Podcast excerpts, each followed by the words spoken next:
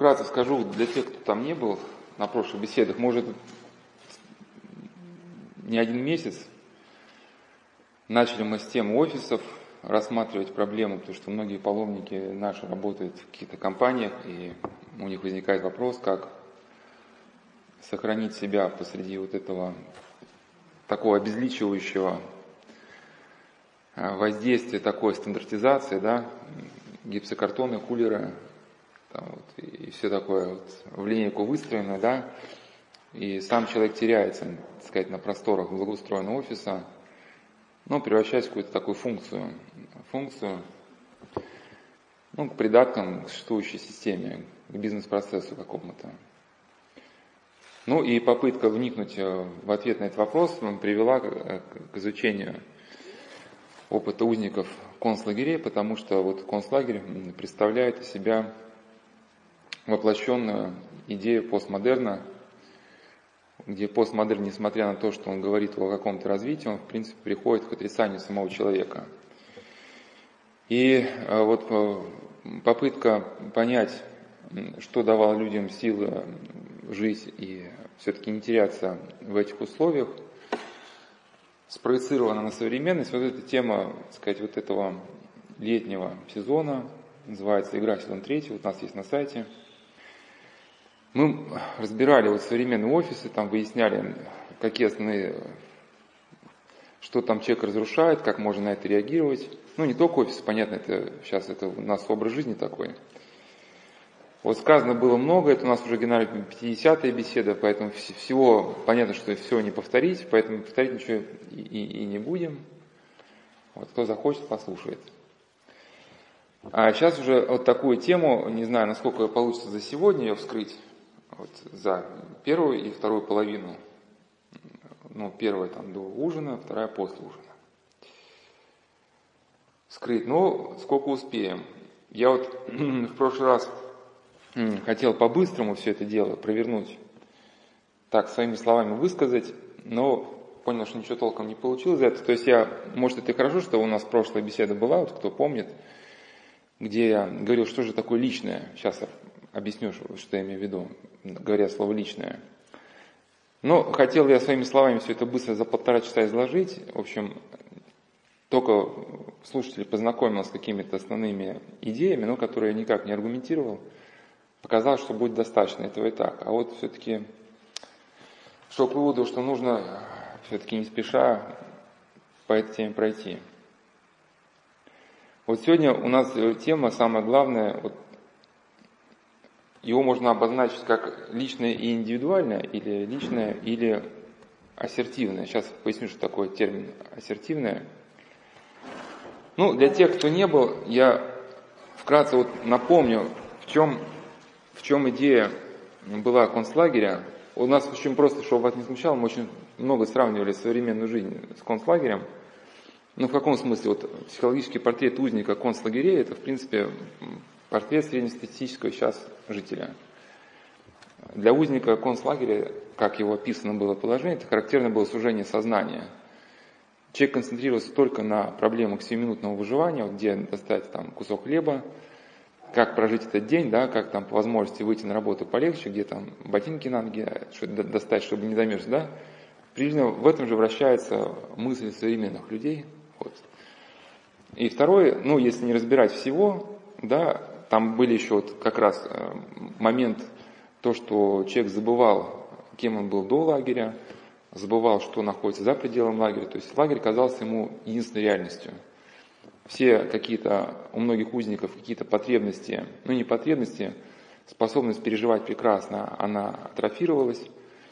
Люди могли говорить э, только там о еде, ну, только о чем-то вот таком совсем приземленном. Ну, в принципе, это тоже наши дни, да.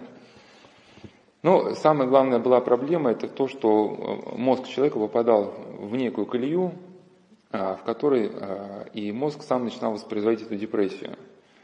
То есть вот этот а, в течение дня какие-то переживания, и человек возвращался, казалось бы, в барак и мог бы остаться на ней с собой, да, но ум, ум его продолжал переживать увиденное, услышанное, и вот в этот, из этой колеи человек уже выйти самостоятельно без чего-то, и это что-то мы сегодня будем проходить, уже, уже не мог.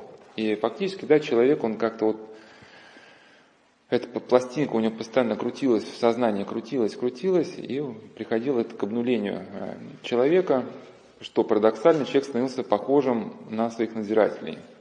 Все-таки это парадоксальный факт, узники лагерей СС становились похожими на самих офицеров СС. Ну, перенимали их идеологию. Если вкратце сказать, и сейчас перейдем к новой теме, что если у человека пропадает личное осознание происходящего, у него пропадает личный взгляд на то, что происходит, и личное отношение, то в каком-то смысле он не может противостоять, если сказать научно, выработке условного рефлекса. Ну, мы знаем, да, вот лампочка загорелась, собаки Павла, у собаки пошла слюна. Ну, человек может противостоять выработке условного рефлекса, там лампочка загорелась, время обеда настало, это не наши материи, как школьники должны там, да, как раньше в фильмах Яралаш, там, на перемену. Кстати, сейчас школьники так уже не выбегают. Сейчас же общее угасание жизни, как один философ отмечал, выражается даже в том, что э, студентов, школьников уже и надо не сдерживать, а наоборот подстегивать, да. Потому что это всеобщая такая апатичность, она вот уже ну, не значит, что теперь все, время пришло там, к миске, да, и теперь все должны там сорваться. Мы понимаем, что вот ну, миска это не главное, и можно и подождать. Конечно, в условиях страдания способность человека контролировать свои поступки ну, через обращение к мировоззрению, ну, тоже в каком смысле сминается. Но тем не менее, пока у нас существует мировоззрение, мы можем воспрепятствовать выработке условного рефлекса, но мировоззрение может быть погашено, погашено путем террора, даже или путем просто отсутствия свободного времени, когда человек может просто задуматься о своей жизни. Да, и в принципе, вот, если вот существовали технологии, ну, которые можно условно называть как террор, а ну, в более-менее мирное время, не в условиях тотальной войны, это есть такая была концепция социальной турбулентности, чтобы которая призвана в каком-то смысле способствовать обнулению общества. То есть, когда в обществе постоянно э, все неспокойно, все какие-то стрессы, которые никогда не заканчиваются, человек э, вроде бы ну, понимает, что сейчас тяжеловато, надо затянуть поезд, и он надеется через месяц выдохнуть. А когда через месяц собирается выдохнуть, да, понимает, что выдыхать как бы рано. И вот этот период, когда человек понимает, что надо потерпеть, он все не заканчивается, не заканчивается, не заканчивается – и человек махает рукой, да, говорит, и все, а пусть оно все там синим пламенем горит. Вот, но а так, э, действительно, когда человек в офисах погружается в бумагооборот, бумагооборот, все на больших скоростях, интеллектуальная работа, скорее на псевдоинтеллектуальная. Она скорее ум человека занимает, но пищи нам не дает интеллектуальной. Человек не может даже сосредоточиться, задать себе вопрос, что делаю лично я вот здесь, да, как бы. Вот. И в каком-то смысле когда личность человека не задействована, вот внешняя обстановка, она человека начинает перемалывать. Человек становится вот винтом, винтом системы. Ну и как вот этому, как э, наши вот мученики, и ну вообще как вот с точки зрения православного учения вот эту ситуацию можно осмыслить. Сейчас об этом будем говорить. Сейчас приведу мысли Бруно Бетельхейма из его книги «Просвещенное сердце», я много его э, приводил его в мысли, но сейчас э, как раз э, приведу мысли на тему стирания личного, что цель была концлагеря – это стереть личность в человеке. Конечно, этого автора я не абсолютизирую, он человек светский, и может быть, да, для своего уровня, как для человека светского, да, он поднялся на какую-то действительно а, отметку вот, осознания того, что необходимо, чтобы в человеке запустились какие-то личностные процессы. Но как человек светский, он и не мог а, высказать, в чем именно заключается личность человека, что должно именно запуститься. Просто основной вывод его книги состоит в том, что как бы катастрофа человека, который находится в условиях экстремальной среды, заключается в том, что человек сливается с этой средой, и у него а, пропадает внутри способность самому определять, что ему делать. Да, то есть как бы концлагерь стремится подавить а, личность человека, чтобы вся мотивация личности человека исходила только-только от администрации. Да, в каком смысле мы тоже узники, когда вот смс зазвонила в телефоне, там, да, если брякнула смс вот сможет ли человек не посмотреть, что тут пришло? Ну, будет время, посмотрю, да? Значит, вы пока еще не узник. Но если вы уже, в принципе, вот этот сигнал смс уже определяет ваш поступок, то есть, да, получается условный рефлекс. Поступил сигнал, у вас какое-то действие. Да, и вот это уже действительно, вы уже на пути. А?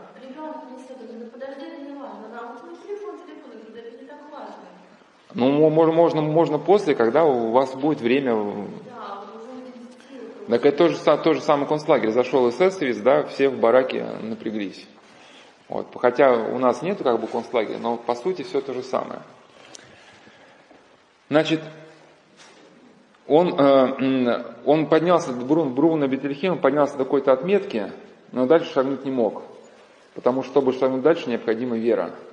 А Бруно уже в каком-то смысле он был немножко против веры, потому что он жил в Германии, да, и видел, к чему пришел католицизм, да, и где уже действительно католицизм, э, как бы, вот это божественное мгновение э, в католицизме, оно уже как бы настолько нивелировано, да, что осталось только человеческий фактор. Если видели даже вот искусство католицизма, да, это даже когда э, изображения святых, они все такие упитанные, мясистые, да, такие вот, ну, слишком человеческие. И это слишком э, человеческое выдается за некую божественность. И, конечно, э, люди вдумчивые, они не могут согласиться с такой подменой. Но только их проблема стоит в том, что они некому было сказать, что, что как бы изначально э, христианство было иным. Но, тем не менее, Бруно пришел к выводу, что чтобы человеку выжить как личность, ему необходимо иметь деятельность, не завязанную на, на, на лагерный быт. Основная мысль, к которой мы придем, если вот там мы будем как бы двигаться довольно быстро, к которой мы придем в конце, да, что когда у человека появляется м, а, некая благодатная связь со Христом, то в его жизни появляется уже нечто, которое не обусловлено лагерным бытом. Да? То есть он понимает, что чтобы сохранить связь, ему необходимо совершить какой-то поступок. Да, и этот поступок, он не обусловлен э, администрацией. Понятно мысль, да? И, и чтобы, чтобы, э, или, например, человек понимает, что чтобы связь осталась со Христом, ему необходимо избегать каких-то моментов. И он каких-то моментов в действии избегает не потому, что ему администрация это сказала, да, а потому что вот внутри что-то личное ему говорит, что вот сейчас это делать нельзя. И получается, что образ жизни, у человека появляется образ жизни, система поступков, его мировоззрения, получается, она отличным от того, что как бы пытается ему навязать ну, внешняя среда. Человек может как бы работать дальше, да, но внутри него постоянно идет процесс какой-то осознания ну, с других позиций. И такого человека его как бы не перепрошить.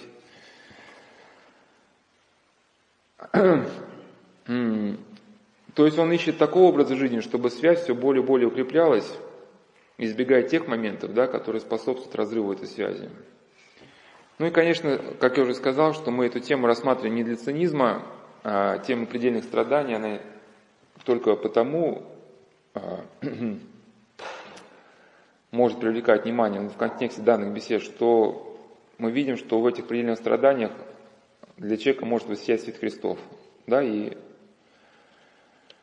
можно вспомнить как раз слова, с которых из первой главы Евангелия от Иоанна, что и свет во тьме светит, и тьма его не объят. То есть тьма не может его объять. Вот, приведу несколько мыслей Бруна о потере личности в условиях тотального воздействия внешней среды, чтобы потом нам подумать, как это лично найти. Потому что на самом деле вопрос непростой, да? Человек где-то, ну я сейчас просто, чтобы понятно было, в чем сложность вопроса. Человек понимает, что внешняя среда начнет ломать, он хочет сделать что-то такое, чтобы помогло сохраниться как личность. Ну, я стану как хулиганом, да? Ну что, ты стал хулиганом, да, стал как все хулиганы. Попал в тюрьму, да, стал лагерником, да, началась деградация, стал пить, в общем, ну, пацанские понятия, вот, в принципе, все, и личность, она потеряна, да. Ну, в принципе, также Бруно, э, я сейчас буду рассматривать современные варианты попытки сохранить свою личность. Бруно рассматривал, как это в лагере происходило, что когда заключенные пытались составить свою личность, то парадоксально их механизмы приводили к еще быстрому, еще, к еще быстрой деградации.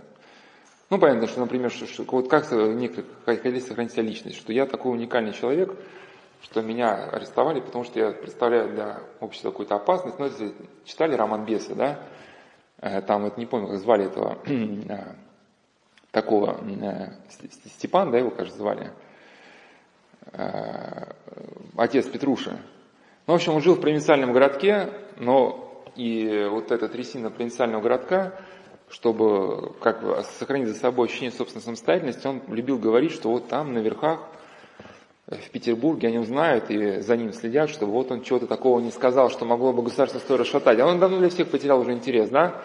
Но чтобы постоянно вызвать внимание к своей персоне, вот он, ну, постоянно как бы этот момент подчеркивал.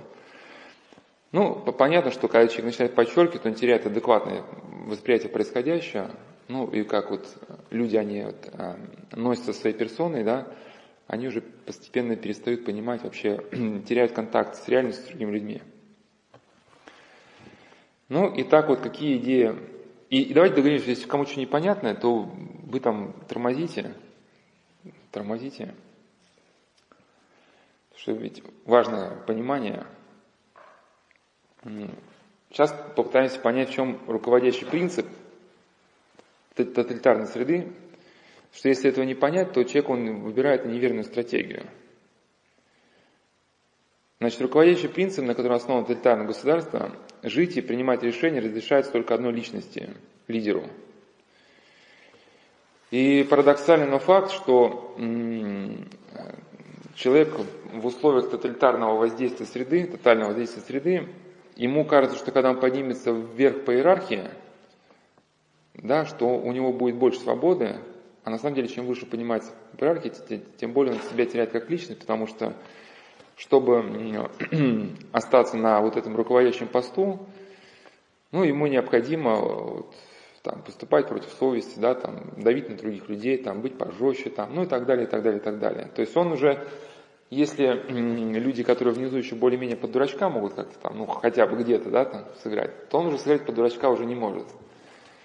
И а, как раз нацистская верхушка, она как раз и на ней было заметно этот процесс обезличивания человека, когда, например, глава, начальник лагеря Освенцим, Гес, он уже был как Бруно, Бруно Бетельхейм писал, что он был подобен автомату, который ну, начал работать, когда включалась кнопка.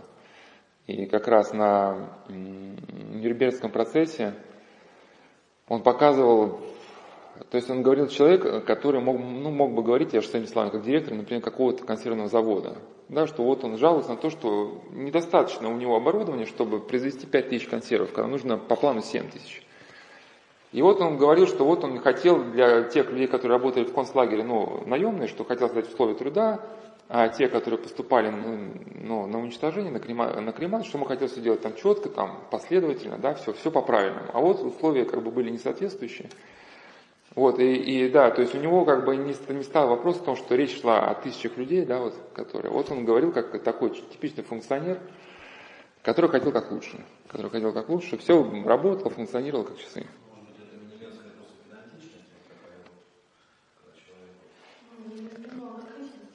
Ну, э, идея стоит в том, что, что в тоталитарном государстве люди очень хорошо понимают, как умирать, но очень плохо понимают, как, как, как жить. Да, и как вот я уже не раз приводил э, слова одного заключенного, который попал на пожизненное, ему было э, пожизненное заменено на после введения моратория на смертную казнь. То есть вначале не был смертный приговор, несколько лет он ждал, в тюремной библиотеке читал э, ну, книги, которые попадались на тему смерти, он все хотел знать, что такое смерть. И э, вот интересный вывод, что читая эти книги, он пришел к выводу, что чем больше он познает, э, что такое смерть, а что э, углубление в познание того, что такое смерть, привело его к пониманию того, что он очень мало знает э, о том, что такое жизнь. Да?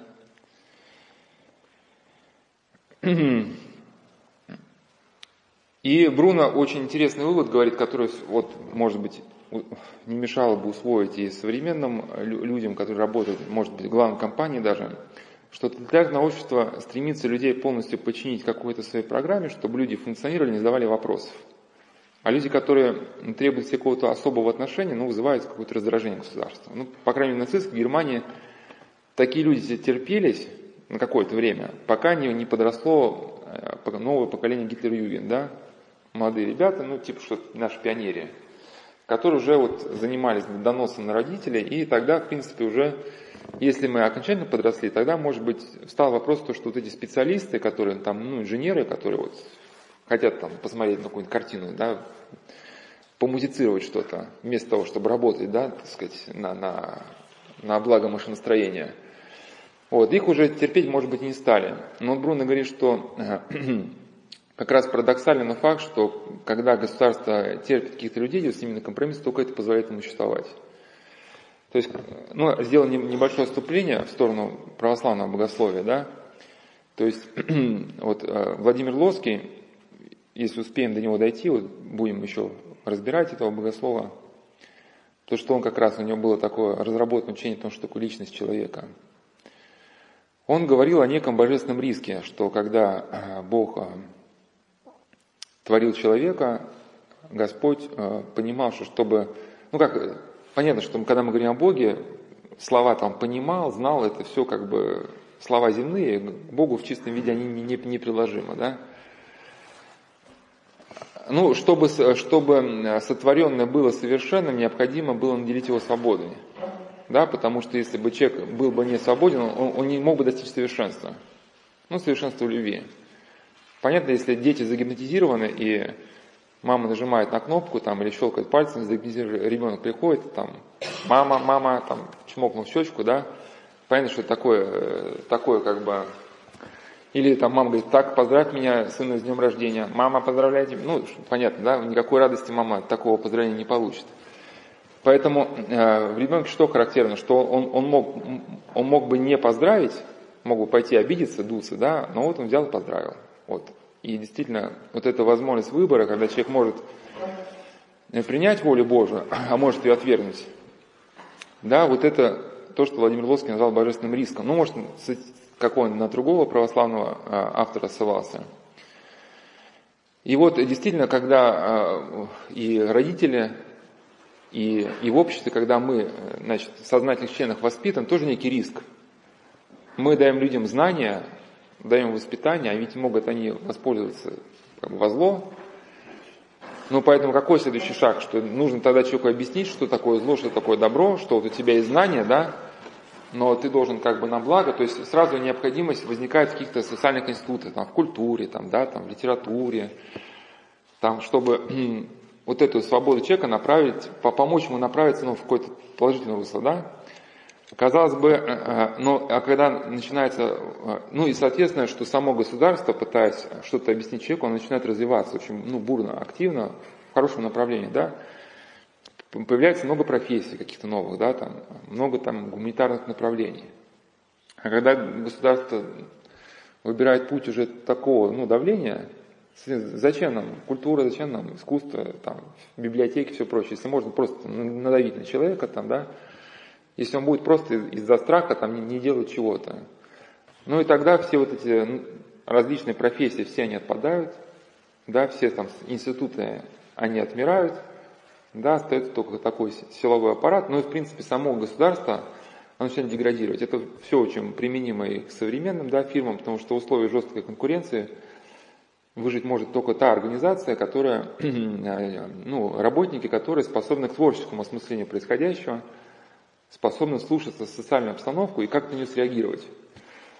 А та, а та организация, которая пошла по пути ну, тоталитарном, она скорее может только удачно что-то более-менее удачно копировать ну, от других, да, но в принципе, как э, думающие люди считают, что современно, вот, ну, при современном э, производстве одно копирование, ну, при, современном развитии технологий, да, те, кто идут путем копирования, неизбежно встают. Потому что, чтобы скопировать что-то тебе, там необходимо какое-то время, там, 2-3 года или сколько, да, а через полгода уже меняется технология, да, она, она, она уже уходит вперед, да. Вот. Но и тут какой-то риск. Нужно воспитать людей, которые способны думать, да, но тогда как бы нужно с ними как-то взаимодействовать. Чтобы с ними взаимодействовать, тебе надо развиваться самому. Да, вот как один даже философ говорил, что раньше почему наши специалисты ценились очень за рубежом, ну, именно технические, потому что у них было все-таки ну, образование более широкое.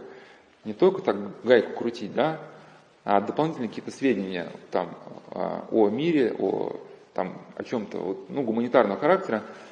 И вследствие такого расширенного образования их мышление приобретало ну, какую-то неожиданность, что сказать, можно сказать, парадоксальность, которая где-то очень нужна.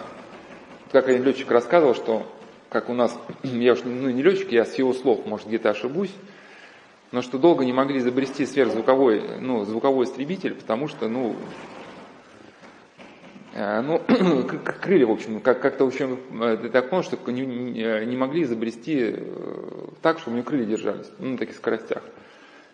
А вот чтобы делать крылья стальные, никто не додумался.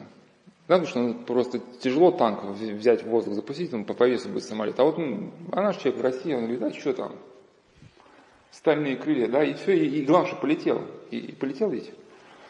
Вот, но и у нас вот такие вот разработки, которые ну, связаны именно с такой парадоксальностью мышления.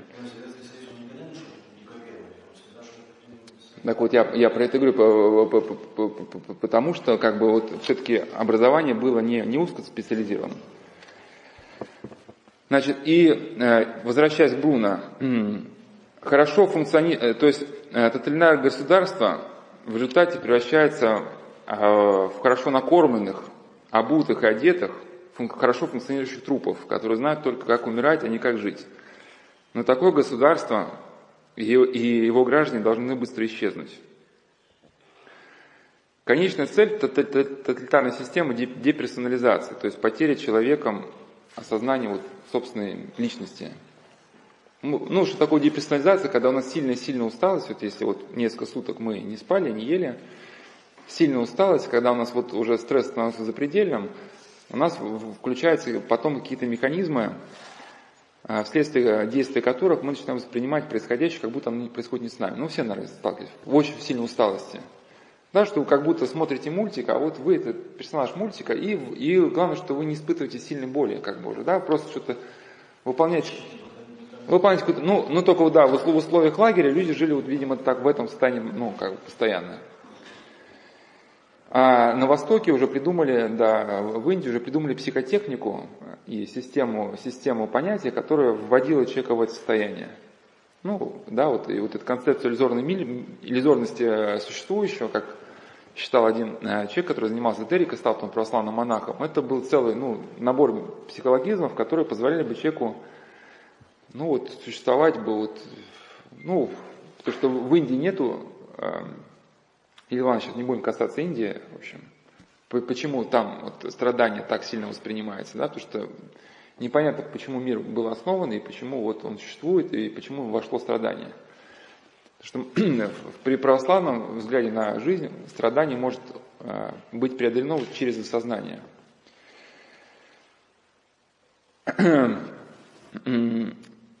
С каждым годом э, приходов нацистов в классе, ну, это понятно, вы проецируете на современность. У нас просто тоже, когда, сейчас я к чему, что просто у нас многие наши современные компании, они как, то есть приходит там глава компании, приглашает западных специалистов, западные специалисты уже существуют в режиме постмодерна, они приезжают с собой привозят уже технологии обнуления, сказать, работников, ну, некая концепция конформного служащего – сделать человека винтом системы. То есть в Германии-то эти технологии были обкатаны еще в концлагеря, да, но э, наши люди еще не поняли, что это как бы есть возвращение тоталитарной системы, что на самом деле ничего хорошего, то, что все работники станут э, такими, э, да, очень мало. То есть хорошего-то ничего и нету. С каждым годом э, становилось все понятнее, как осуществляется задача стирания индивидуальности – и даже, что было интересно, что в нацистских лагерях даже мучение и смерть больше не имели прямой связи с, с определенным человеком или конкретным событием. То есть по существующему регламенту какой-то человек должен был, например, получить столько-то ударов, ну, причем именно наказания выбирались, я на прошлой беседе рассказал, такие унижающие, которые э, в плохом смысле этого слова сопоставляют человека с провинившимся ребенком. То есть били там по попе, да, значит, вот, как наказывали обычно провинившихся детей. Но э, было записано, что 25 ударов должен, должен был получить номер такой-то. Потом заключенный передавал свой робот другому какому-то, да, и 25 ударов назначалось тому. А он человек говорит, да это же не я совершил. Ну, никого не волнует, у тебя номер этот, да, как бы вот. Мы видим, что к этому сейчас тоже все идет.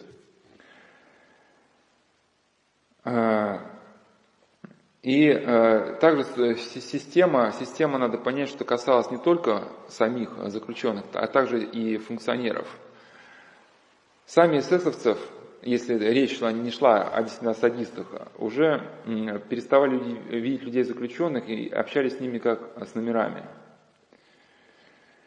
И апофеоз, апофеоз тоталитарной системы, если сравнить с существующими современными компаниями, это лишенные индивидуальности руководители и миллионы лишенного э, человеческого облика рабов. А над ними человек, который да, вот, э, функционирует, то есть руководит этой системой, ну, тоже, в принципе, раб своих страстей.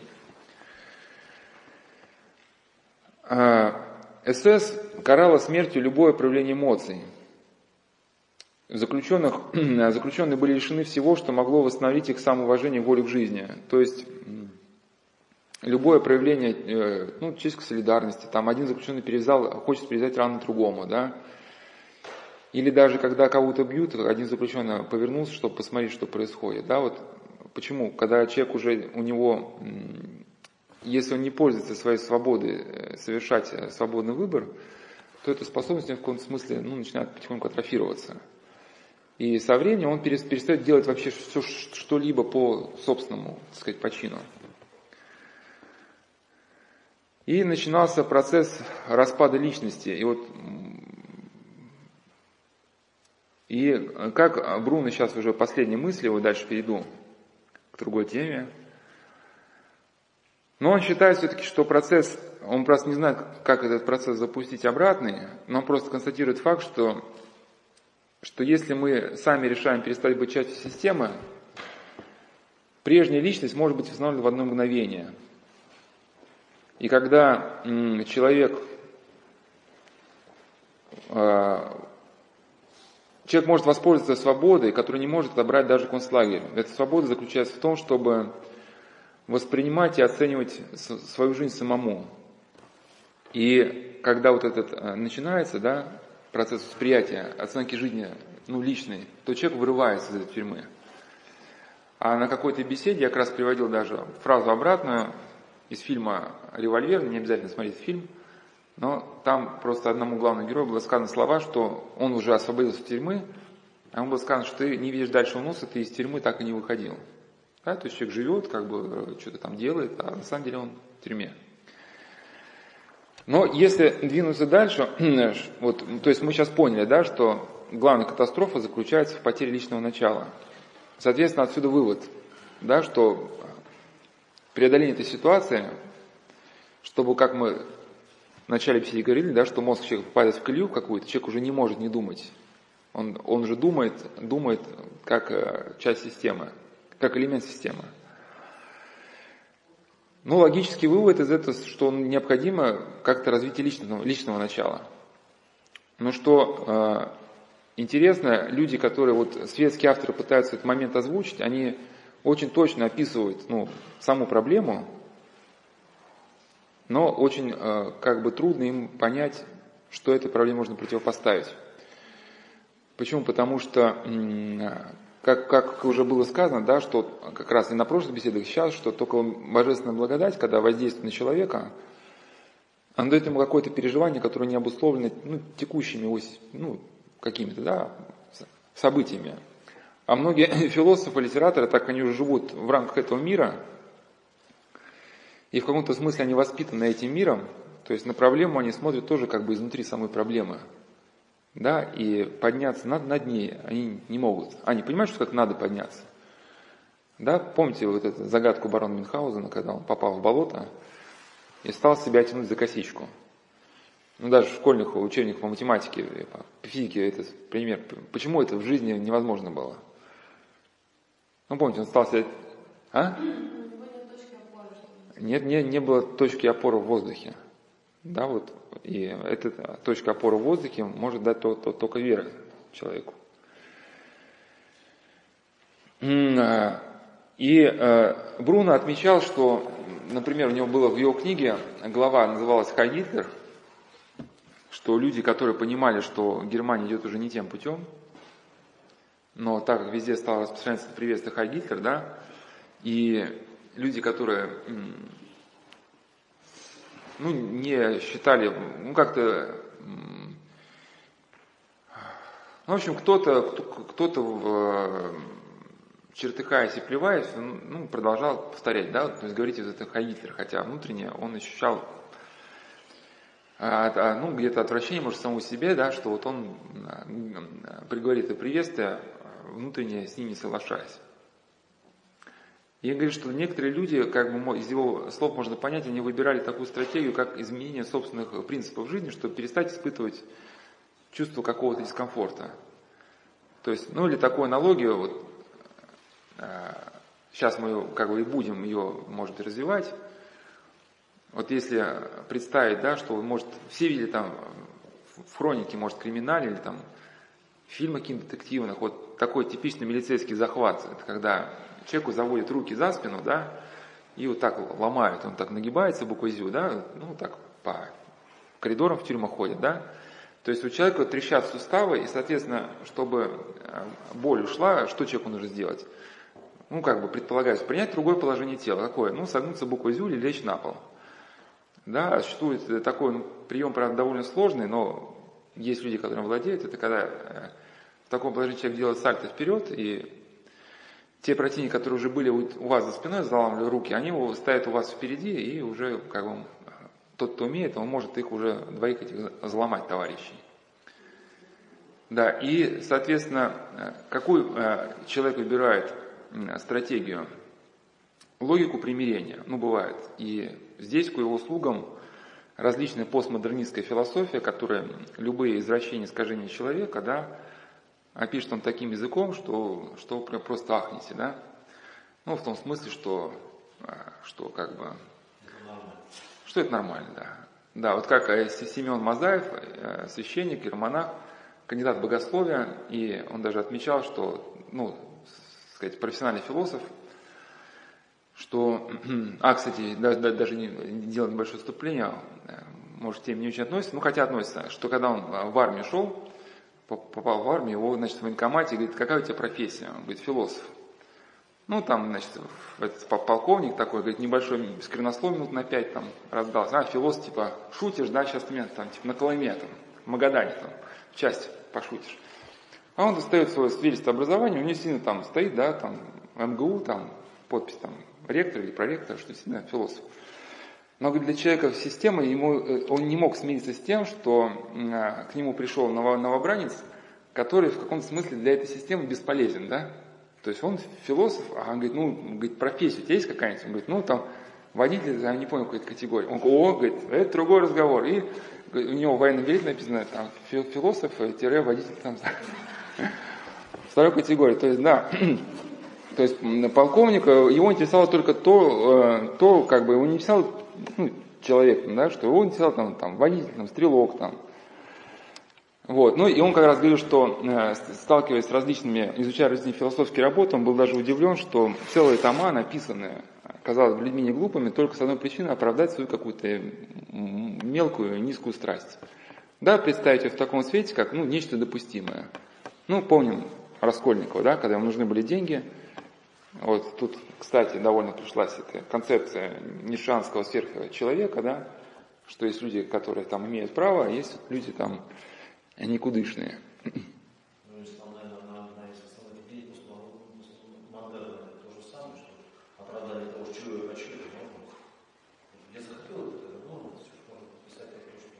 Ну да, и как один философ а, значит, а, который ну, пытается как-то осмыслить проблему постмодерна, а лагерь это тоже в каком-то смысле постмодерн, Просто мы еще, мы еще, э, может быть, не все это поняли, но если вы посмотрите на творчество Гигера, да, такой художник, он как раз у него вот эти, э, одна из любимых, ну, это тот, э, не обязательно смотреть фильмы, которые были, где Гигер был как, значит, художник-декоратор, это, ну, чужие там известные, да, но нет, так как, как раз там эти космические станции, такие постмодерновые, где все такое функционально, и вот эти э, на фоне станции такие чудовища, и, и его, его картины, это да, вот не, не, некая смесь ошметков э, человеческих тел, э, перемешанных с какими-то чудовищными формами.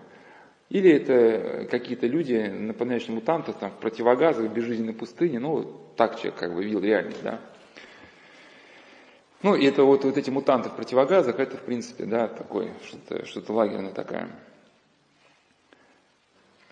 Логика примирения, э, пишет этот э, философ, с явно патологическими достижениями прогресса такова. Да, это опасно, плохо.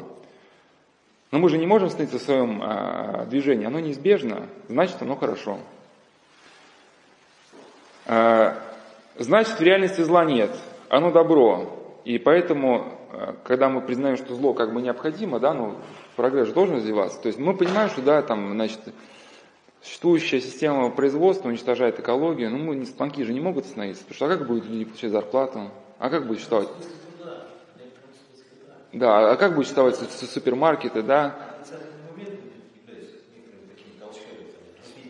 Да, значит, реальности зла, э, зла нет. Ну, это одна из идей постмодернизма, да, значит, что истины как такового не существует. Значит, реальности зла нет, есть только одно добро, потому что оно необходимо. Потому что эти процессы как бы необходимы.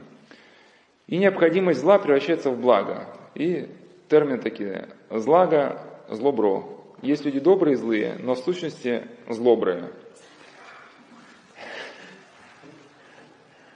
Ну, ну, ну, как это примерно к нам? Ну, сейчас э, старые друзья друг говорят, слушай, брат, прости, я лично претензию, ну, один другого, один другого, да, уж не буду этот термин называть, но подвел на, там, подвел и близкий друг потерял как бы все, а второй товарищ говорит, ну знаешь, я лично против ничего не имею. Я, как к человеку я прекрасно отношусь. Ну, бизнес, да, понимаешь. А? Да, да. Или вот как вот, ну уже не, не в этой беседе, когда будем разбирать тему выживания, что выживание, чтобы выжить в современном мире, необходимо всегда помнить о, о совести, да. Казалось бы, кто-то рассмеется, но опыт концлагерей, почему я и стал это изучать, потому что концлагерей, он, опыт концлагерей показывает правду о жизни. Что в концлагерях могли выжить только те, кто обладал каким-то смыслом и кто не потерялся как человека. И Бруно говорил, что несмотря на все страдания, необходимо было осознать, осознавать себя как личность. Только в этом случае человека сохраняла способность принять в нужный момент нужное решение. И вот такой фильм «20 сигарет», когда один э, друг предает другого близкого друга. То есть начальник э, говорит, что у меня в кабинете лежит два документа. Один документ а, это где на твое имя, где ты становишься топ-менеджером, да, а второй документ на увольнение. Ну, в общем, не буду говорить подробно, что ты должен писать либо свое имя, либо своего там друга.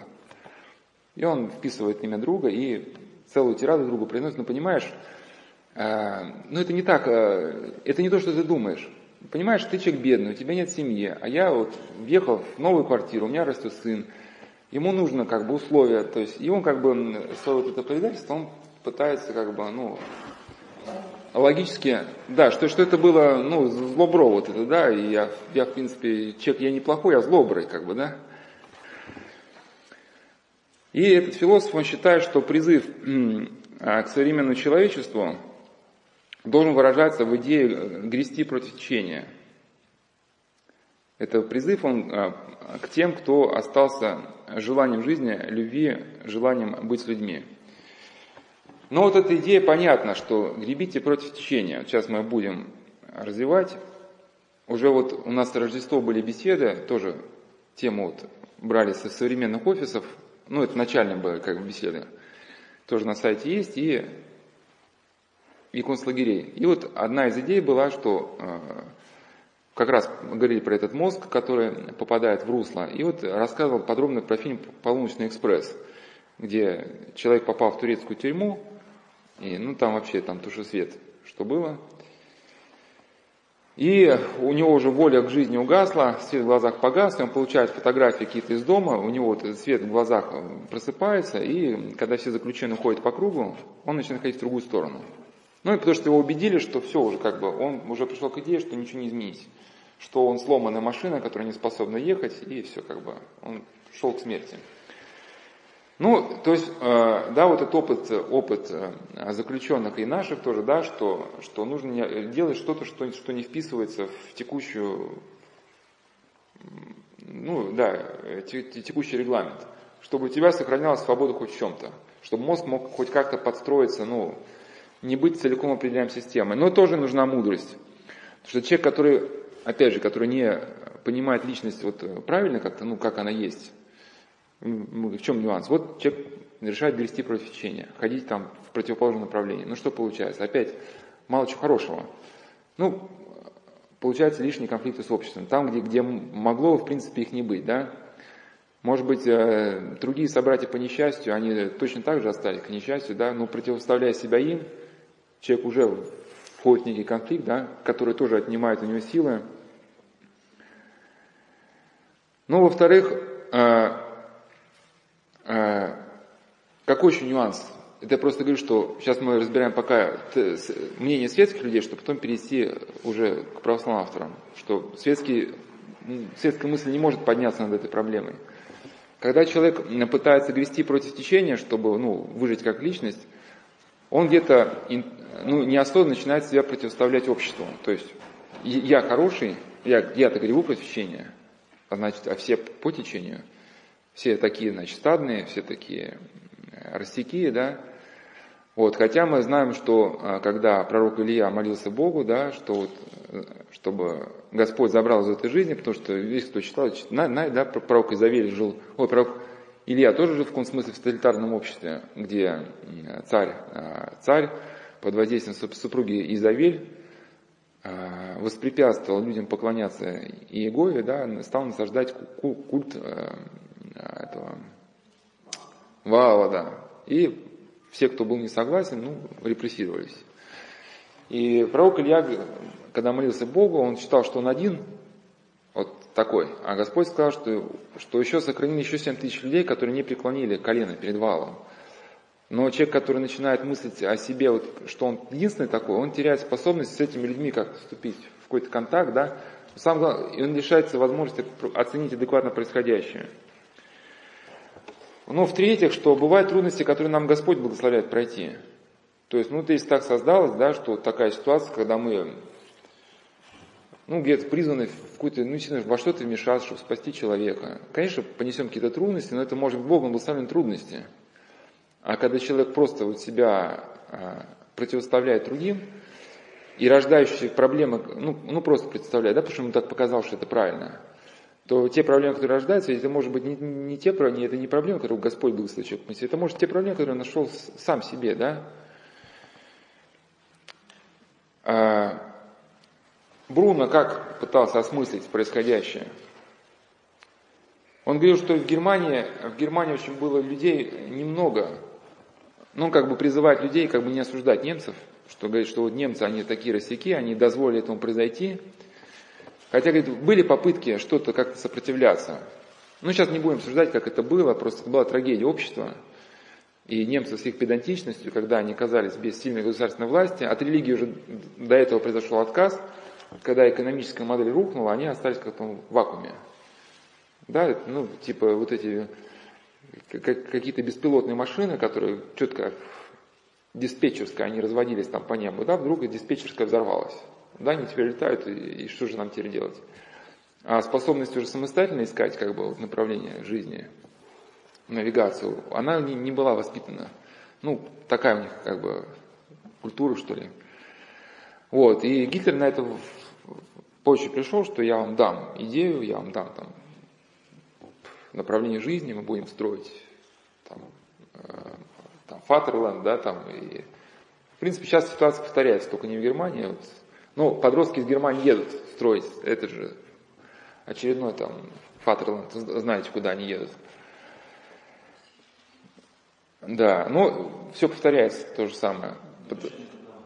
Ну, потому что, да, потому что э, современная Европа, она пришла к, ну, к идее, что зачем нам нужна думающая молодежь, давайте просто обнулим, скинем ее в разряд, в наркотики, пусть там танцует в клубах, занимается там защитой прав меньшинств, там делает, что хочет, мы ее будем там поддерживать, будем закрыть глаза на безумство, лишь бы она не думала э, о жизни, о своем пути в жизни, о том, что что-то менять, да. Ну и в итоге что? Как бы ведь э, жажда какой-то идеи в человеке осталась, но вся эта молодежь теперь, она, ее подхватили пастухи какие-то, да, и вся эта молодежь теперь массово будет оттекать. Ну, повторится ситуация та, что повторилась в фашистской Германии. Бруно считал, что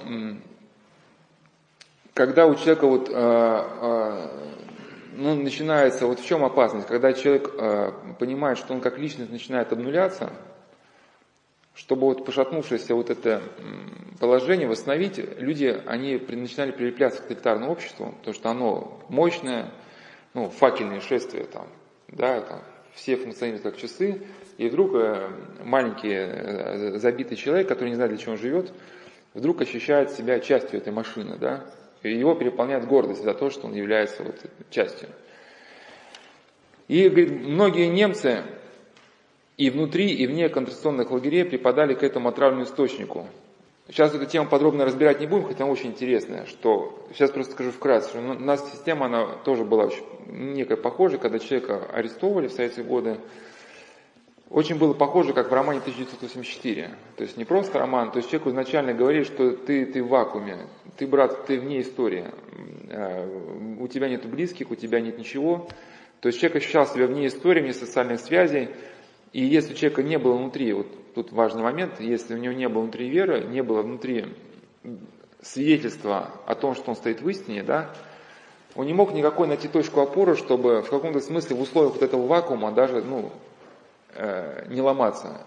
И человек, который не имел внутреннего мотива как бы сокрыть себя как личность, он, он ломался. И когда он попадал в лагеря, даже вот, э, интересно, что коммунисты, которые были э, режимом э, репрессированы, которые уже поняли, что, ну, хотя я, мы в голове их не были, мы не знаем, поняли или не поняли, что светлого будущего уже не будет, да, но попадая в лагерь, будучи репрессированными даже этой системой, когда они оказались в условиях этого вакуума, ведь какую-то точку опоры нужно избрать в жизни, а ничего другого не было у них, да, кроме как коммунизма. И вот парадоксально возвращались в лагере, уже ну, в лагере по-новому приходили советскому человеку, и уже как бы выходили вот уже такими как бы подкованными. И вот как в романе 1984, это Уинстон, который его, его начинает ломать, он вначале понимает, что эта идея, она лжива, ну, это общество лживо, оно тоталитарно, но потом, уже когда первые стадии процесса ломания не прошли, ну,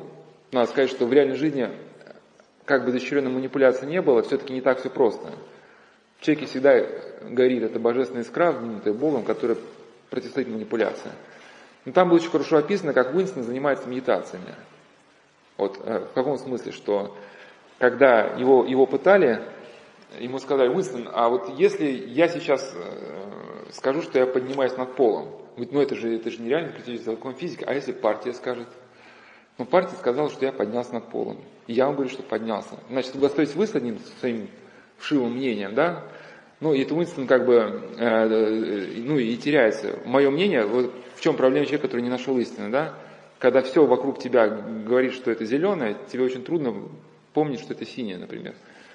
И он уже э, дальше изощряется в медитации, когда он уже решает идти на сближение с партией, он практикует то, что, ну, медитация называется самостоп. То есть, когда он только понимает, что мысли начинают расходиться с мнением партии, он тут же себя тормозит, и начинает изощряться в медитативной практике. А вот если там О'Брайен, так звали функционера, поднимается над полом, могу ли я поверить, что он сильно... Он скажет, что если Брайан сказал, что он поднялся над полом, могу ли я поверить, что он сильно поднялся над полом?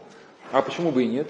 Ведь. Ну и дальше начинает размышлять, да, и приходит к логическому заключению, что, наверное, если он говорит, что он поднялся над полом, и партия, ну, не говорит ничего против, значит, наверное, а, так оно и есть. Лишь немногие граждане, пишет дальше Бруно, могли выдержать давление тирании и выжить в условиях моральной изоляции, одиночества. Для этого нужно быть очень крепко выстроенной личностью. Ну, дальше, хотя он говорит, как человек светский. и мы дальнейшего высказывания не будем принимать, просто зачитаю, потому что гордость, она, э, гордость как попытка человека отставить свою личность, она тоже обречена на провал, сейчас мы будем разбирать это, тупиковый этот путь. То есть э, он считает, что человек, чтобы быть, выстоять, нужно быть, иметь какую-то гордость за свои достижения – это сейчас мы разберем, в чем тупиковость пути. Я только э, отсюда беру фразу, что крепко выстроены личностью. И э, когда люди теряли все, ну для нас тоже актуально, сейчас тоже люди теряют работу, прописку, хотя мы, казалось бы, живем в такое время, время развитое, но тем не менее сейчас потерять как бы имущество даже несколько легче, чем, чем в годы тоталитарной системы, да. Там, по крайней мере, все-таки э,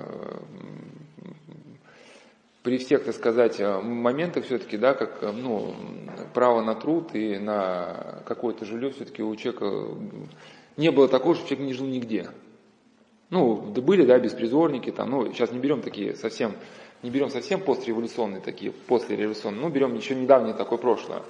То сейчас человек, который живет нигде и никак, это, в принципе, никого не является.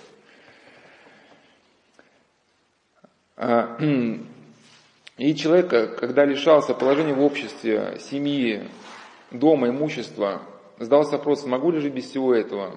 И только тот, кто знал, что главное останется с ним, несмотря на какие испытания, мог позволить себе бросить вызов этому страху. Ну, то есть потерять все. Если он знал, что главное станет с ним. Что такое главное? Вот приведу, просто э, дальше будем искать что такое личное. Приведу некую аналогию, что вот э, книга Сергия, Сергея Кобзаря, священника, почему не могу остаться баптистным протестантом вообще. В принципе, вот это мысли Бруно Бетельхейма на наш современный лад. Вот был продвинутым баптистом, и однажды у него на определенном этапе у него стало очень рождаться много вопросов к баптизму. Он понял, что протестантизм, он все-таки противоречив. И все больше и больше он стал умом склоняться к православию. Действительно, на уровне ума стал убеждаться, что в православии содержится истина. Но был решающий момент, что он учился в протестантском университете, его друзья были протестантами, он получал от протестантской миссии зарплату, все, что в его жизни было, так иначе бы, ну, почти все было связано с протестантизмом. И когда он пришел э, к пониманию того, что истина содержится в православии, необходимо было сделать шаг, шаг в сторону этой истины – да, и он говорит, что его э, знакомые, многие из них, они не могли этого шага сделать. И когда с ними пытался поговорить, они понимали, что православие истина содержится, да. Он говорит, ну, Серега, ну, ну, типа, ну ты можешь принять Христа как свою личного спасителя? Ну и что тебе там, да, ну и живи дальше спокойно. Но он не мог. И, да, вот сделал шаг в сторону истины, он бросил вызов этому страху, да, потерять весь этот, так сказать, налаженный быт, но и вот этот священник сейчас жив, можно его историю там даже проследить, где он сейчас, на каком приходе, да, но все-таки жизнь дальнейшая стала более-менее складываться, да, и мир православный его принял, особенно его книга «Почему не могу оставаться баптистом протестантом вообще», даже и православный человек очень интересно, потому что он, ну, те ответы, на которые мы ответить не можем, то, что он-то на, на это напряженно думал, где эти ответы найти. Просто если бы они до него были описаны, он бы их легко бы очень нашел бы но какие-то моменты для него не очень-то описанные, да, он заново пытался их собрать. И вот его по этой книге очень такая насыщенная какими-то ценными сведениями. То есть сейчас а, э, какой промежуточный итог? Мы поняли, что чтобы человеку остаться как личность, ему необходимо найти что-то, что выходило бы за рамки существующего вот этого системы, да, там понятная эта идея. И где вот это вот то, что выходит за рамки? Это не так просто найти. Мы, ну, как я сказал, хулиганство, да? Есть даже выражение «не выходи за свои рамки». То есть, с одной стороны, э, когда деятельность человека, его внутренняя и внешняя, целиком обусловлена какими-то рамками, существующими вот, да, в такой модели, в которой он существует, да, среды, человек обнуляется. Но когда он начинает выходить за рамки, тоже возникают какие-то проблемы, которые он либо не может понести, либо начинается деградация. Да? И, и вот эта жизнь вот в таком как бы двойственном положении, когда человек, с одной стороны, хочет а, понимать, что он личность, но не понимает, как себя реализовать, а среда внешне давит, она порождает огромное количество всяких э, таких э, киноверсий, э, ну, сказать, где условно, можно сказать, показана трагедия человеческой жизни, но эти, э, они очень ложные, эти все фильмы. Я сейчас я не буду их, э, значит, говорить, как эти фильмы называются, вы, наверное, сами, может быть, даже поймете. Ну, это некая общая идея, что человек это только зернышко между жерновами истории. То есть сам по себе он неплохой, но вот так все сложилось. Так все сложилось, его покалечило. И э, в чем здесь обман? Обман и ошибка.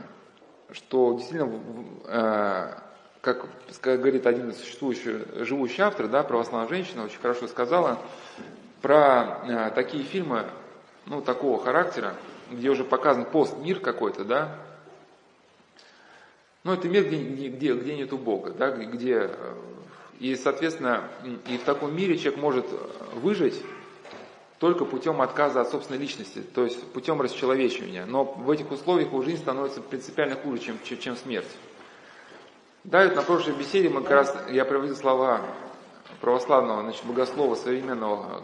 Он как раз говорит, что как, э, когда человек начинает жить внутренней жизнью, он обнаруживает, что в его жизни присутствуют какие-то силы, которые действуют в его жизни, но которые не являются его собственностью, да, вот, ну, он вот так пытается осмыслить и, и, идею божественной благодати, да, и до тех пор, пока вот этот процесс человек не прочувствовал, пока этот процесс не стал идти, это еще не сколько бытие, сколько это некое виртуальное недобытие, да, то есть э, человек не, не видит и не чувствует, если своими словами, э, того, что стоит за этой реальностью, тех законов. Вот к вопросу, где искать это личное, вот существует так называемая концепция созависимости, которая ну, пытается эту тему нащупать. Вот в той беседе, которая была до этого, я где пытался, то, что сейчас мы говорим, сказать вкратце, вкратце своими словами, по-быстрому, но не получилось по-быстрому, приходится сейчас по-медленному. Но я говорил, что э, идея зависимости, глубоко ложна. Ну, сейчас не будем ее там оценивать. Но эта идея в том, например, в классическом виде идея зависимости, что вот есть, например, э, ну, пьющий муж, да, вот, а, значит, и на каком-то этапе его мама и его супруга в течение несколько лет совместной жизни может говорить только вот о очередной выходке мужа там. Людка, ты слышишь, что мой опять-то учудил? Ну, и все разговоры только об этом. Да, ни о чем другим человек говорить не, не, не способен. Либо он говорит о том, как ему плохо жить с таким человеком, либо он возмущается, но все, все его мысли так иначе связаны. Ну, современные авторы, опять же сейчас не будем подробно, а, скажу только, ну, как бы, конечный вывод, что концепция зависимости связана не сколько с тем, что э, жизнь человека замыкается на, на другого человека, да, а сколько в то, что человек, он не может оторваться от собственных идей. Мы говорили, это идея концлагеря, когда человек попадает э, в какую-то трудную экстремальную ситуацию, начинает на ней думать, и думает, и думает, и думает, и думает, и постепенно у него как бы вот такой уже, ну, такая колея, что ли, образуется в мозгах, да, что и, и мысль человека уже при первом, при первом пробуждении тут же входит в эту колею. Ну, как вот кто видел колодцы, вот, колодцы, когда очень старые, если там веревку бросают, там даже от веревки такой бывает желобок. Ну, даже Паисий Святогорец образ приводил. И когда веревку бросают, она уже в существующий желобок, она входит, натирается. Вот так же у нас какие-то нейронные вот эти уже образуются стволы, что ли, устойчивые. И, соответственно, проблема не, в том, что, что они как бы образуются. Проблема в том, в чем мы озвучили, что человек не имеет внутреннего ресурса для того, чтобы переключить свою на какой-то другой, другой момент. Но современные авторы, которых мы не поддерживаем, не поддерживаем, современные психиатры, они считают, что необходимо человеку воспитывать в себе то, что они называют ассертивным поведением. Ну, ассертивное поведение самостоятельно. Но Почему мы его не принимаем, эту идею? Потому что ассертивное поведение, если человек не, не понимает, в чем заключается человеческая личность, а пытается выйти за рамки существующей проблемы, да, ну как он начинает выходить? Воспитывать в себе собственные эгоистические желания. А сама проблема, что он не может выйти из этого тупикового русла, она уже обусловлена неким эгоизмом, эгоизмом да, потому что вот смиренный человек, он не так подвержен этой идее, ну, попадания в какую-то колею. А человек, который, ну, у которого есть гордость, он, гордыня растет, он уже как, как-то свои мысли привык считать исключительными. Если ему в голову пришла какая-то мысль, он даже не ставит вопроса, стоит мне думать об этом, не стоит. Раз пришла, значит стоит. Ну, разве в моей голове могут какие-то неправильные мысли родиться, да? Ну, и исходя из этого человек уже дальше. Э, то есть э, для такого человека существует мое мнение и мнение неправильное. Да? И, причем этот человек может быть даже очень униженным. Он может там ходить и всех просить прощения, быть внешне таким униженным, но при этом как вцепится в свою идею, так и все. Причем по любому поводу, да, там, при обсуждении исторических там, проблем, все. И вот это вцепление человека в собственные мысли и в каком-то смысле нежелание отказаться от них, ну, пересмотреть их как-то, критично к ним отнестись, они рождают то, то явление, которое ну, в современной науке не очень верно, оно обозначено идеей созависимости. Но я к чему, что само развитие вот ассертивности, ну такое, как бы, да, оно может только, оно со временем человеку дает какое-то ощущение выхода из проблемы, но со временем только усугубляет еще саму проблему. И вот это ложное ощущение, кстати, характерно для эпохи постмодерна, для эпохи современных инноваций, то есть у нас существует какая-то проблема, как один философ говорил, когда существует проблема, но мы не знаем, как из нее выйти. И проблема со временем усугубляется, приходит на новый уровень. Но человеком как-то вот неосознанно, когда эта проблема выходит на новый уровень, она снимается, становится другой, он воспринимает как, ну, как некое избавление, да? Ну, у вас там болел какой-то орган, принимаете таблетки, ну, скажем, раньше какая-то почка болела, но можно было ходить, да? Стали принять какие-то таблетки, ну, отказала печень, вы слегли. Ну, почка перестала болеть, да? Вроде как бы ничего, да? А то, что вы слегли, это уже как бы другая проблема. И... Ну, пример ассертивного поведения, да, это каникулы в Простоквашино, все помните эти мультик. Что папа все беспокоился о сыне, это хорошее было беспокойство. Я не сказал, что папа там патологичный был какой-то, но он говорит, а как там наш там Федя там, да, а мама, например, тоже сказала, я мне надоело думать о Феде, у меня есть там пять вечерних платьев, я вот наконец-таки хочу вот съездить в отпуск, ну, конечно, и отпуск нужен, но и сын тоже нужен. Ну, и когда папа там на берегу моря все беспокоится, может, там Феде позвоним. Он говорит, у меня еще осталось три вечерних платья. То есть мама выбрала ассертивный такой путь развития. Но вот эта некая вилка, когда человек пытается сохранить свою личность через раскочегаривание такого индивидуально ассертивного, но в итоге приходит к усугублению проблемы, опять к тупику и к обезличиванию. Ну, потому что мы можем развиваться только ну, тогда, когда мы как-то, а, ну, если сказать двумя словами, когда живем как-то в любви, когда способны эмоционально, не, не то, что человек э, не может жить без общества других. Были люди, отшельники, которые и в будущем в одиночестве, они не разлагались к личности. Но даже когда они физически оставались одни, они не, разрывали связи с другими. Они молились за других, помню, что другие люди, они тоже там чады Божии, да, а разрыв уже какой-то, когда мы уже действительно соглашаемся с этим разрывом, что вот выбираю я, наш мир сразу тут же обменяется. Он разделяется на мое, не мое. Больше не существует проблемы там добра и зла, существует только мое, не мое. Выгодно, невыгодно, нравится, не нравится. Ну, и рождается масса проблем, это не, не главная наша тема. Вот академик Томский очень хорошо это описал, что рождается. У него есть идея проклятия индивидуалистического существования.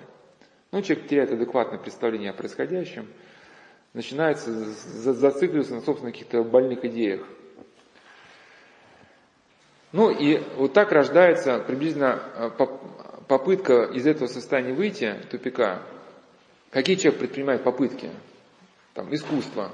Искусство, философия, и заключенные вот Сейчас мы это не будем рассматривать, эту тему, хотя тоже очень интересно. Они пытались, кто-то пытался уйти в грезы, кто-то писал стихи, кто-то пытался заниматься музыкой. Ну, все по-разному. Сейчас это все рассматривать не будем, сейчас сузим немножко. Вот э, современный способ, ну не способ, а стремление человека выйти за рамки вот этой, да, так сказать, обнуляющей доктрины, это ну игра. Неважно какая то компьютерная, там, в физическом пространстве. Ну, с точки зрения, по определению постмодерна, игра это разновидность деятельности, которая лишена прямой практической целесообразности, ну, представляется индивиду, что это возможность какой-то самореализации, но главное, что подчеркивать, что игра – это то, что выходит за рамки его актуальных социальных ролей. То есть тут он вин в системе, а тут он, значит, Гендальф пятого уровня, да, что это такое, ну, приблизительно, который могут, он может огненными шарами там гасить гномов третьего уровня, да.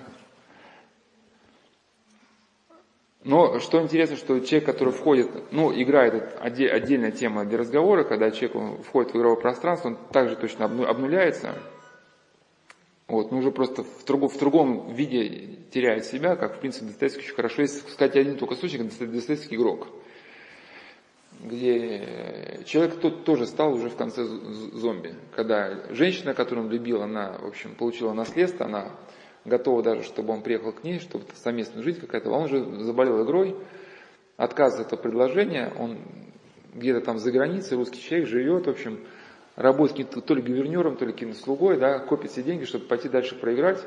И, значит, небольшая денежка, роман заканчивается тем, что вот если грамотно распорядиться, может быть, кто знает, может, пойду сейчас и отыграюсь, да.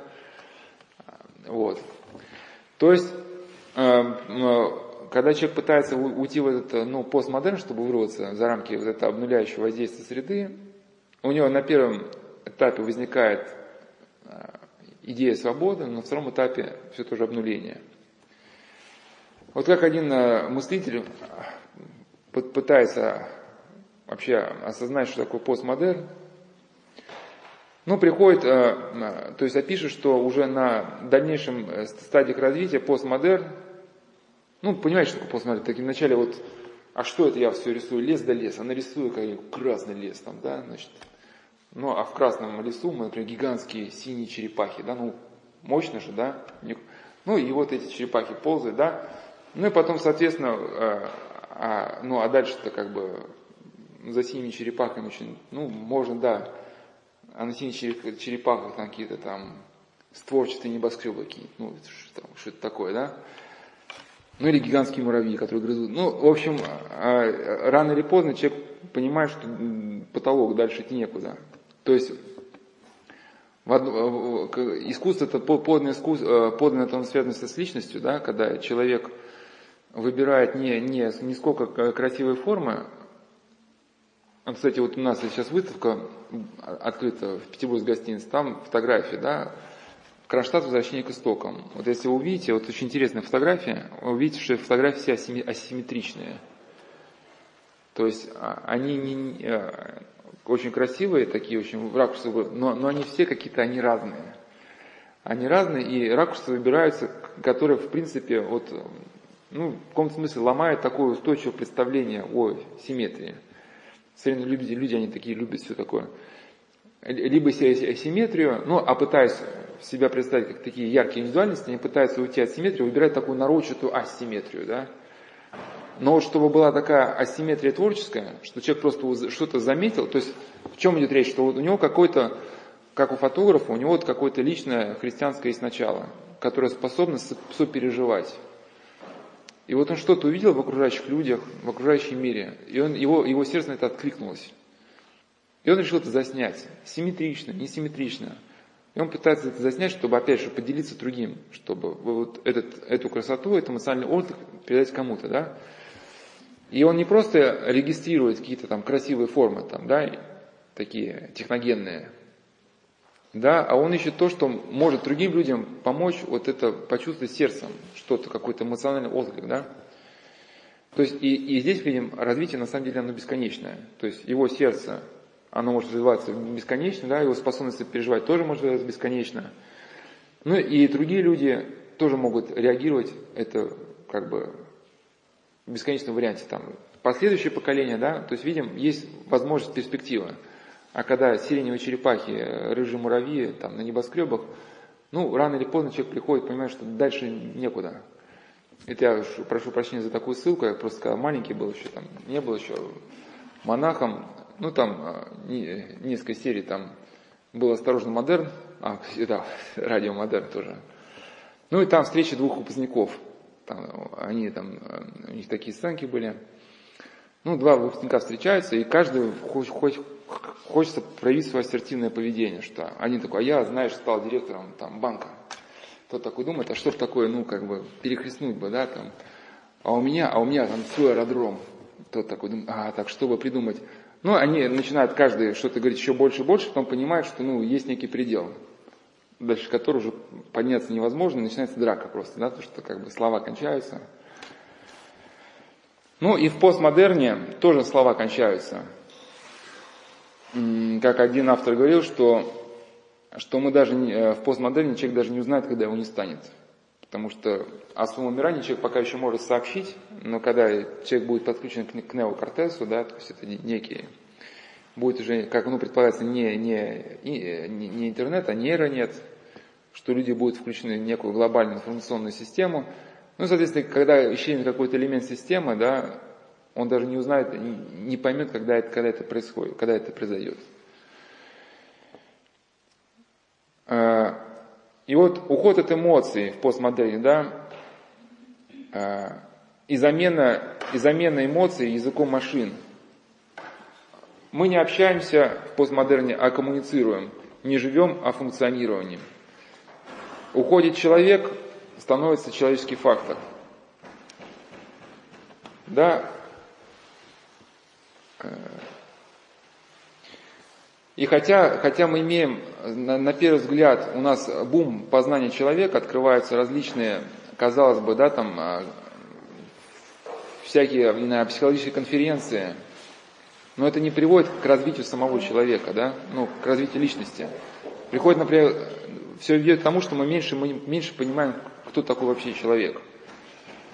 Бум с познанием человека. Открываются гуманитарные университеты, центры, музеи, академии человека. Не с числа лабораторий, исследующим человека. Измеряют, тестируют, моделируют, пишут рекомендации, вычисляют душу.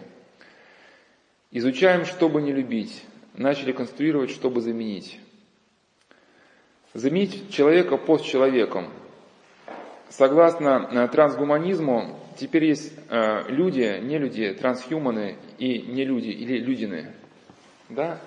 Ну и по сути вот трансгуманизм, да, вот пытаясь э, каким-то образом вы, выжить, помочь человеку выжить в условиях коммунальной среды, при, при, приходит к тому, что уходит человек, э, на его место заходит трансхуман, да, или, или кто-то иной. Следом идет умирание, умирание мысли. И с чего мы начали? Что в лагере человеку, чтобы выжить, остаться личностью, необходимо было, чтобы его мысль, она была самостоятельной. Человек в постмодерне, развивая в себе вот свое вот это эго, да, растормаживание свои какие-то вот такие желания, приходит к, э, к тому, что умирает его мысль. Теперь э, мыслить самостоятельно становится признаком консерватизма да, когда у человека есть свое мнение, да, что это уже как бы не модно, потому что вот сейчас модно только цитировать западных авторов. Да, и чем больше как бы э, цитаций каких-то модных авторов, тем больше рейтинга какого-то там информационного ресурса.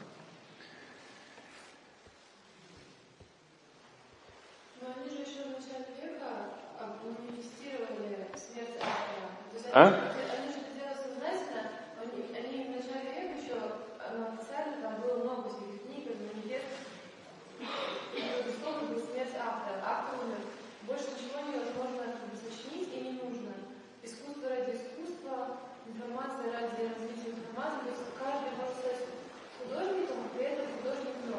Ну да, не, не, не, не, не, некий процесс, э, то есть у них некий взгляд на истину, что истина не, не, не то, что может быть поздно, это некая, ну, не хочу говорить научно, но некая процессуальность, что важно, вот, что вы движетесь, а куда вы, в принципе, движетесь? Да. Ну, это как, в принципе, в компьютерной игре, да, там, о, я поднялся с 97 на 98 уровень, круто, да, а, а дальше что? А?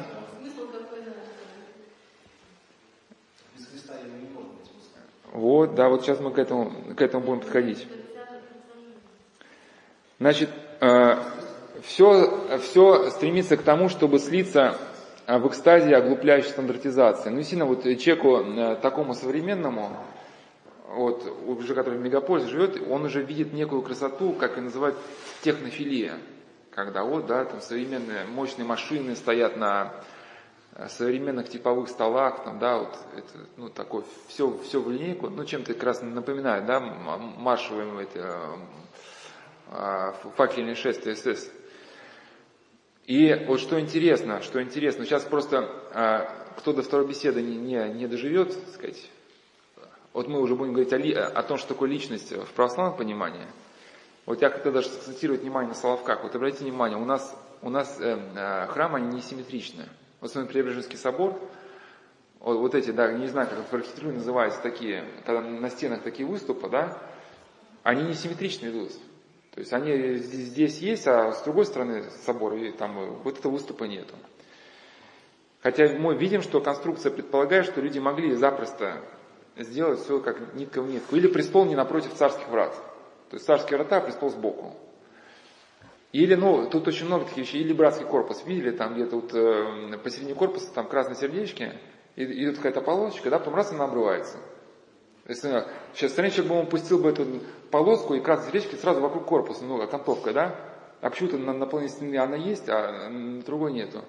Или окна, вот обратите внимание, если провести нитку, окна, они на разных уровнях. Они, они хотя, казалось бы, да, что проще.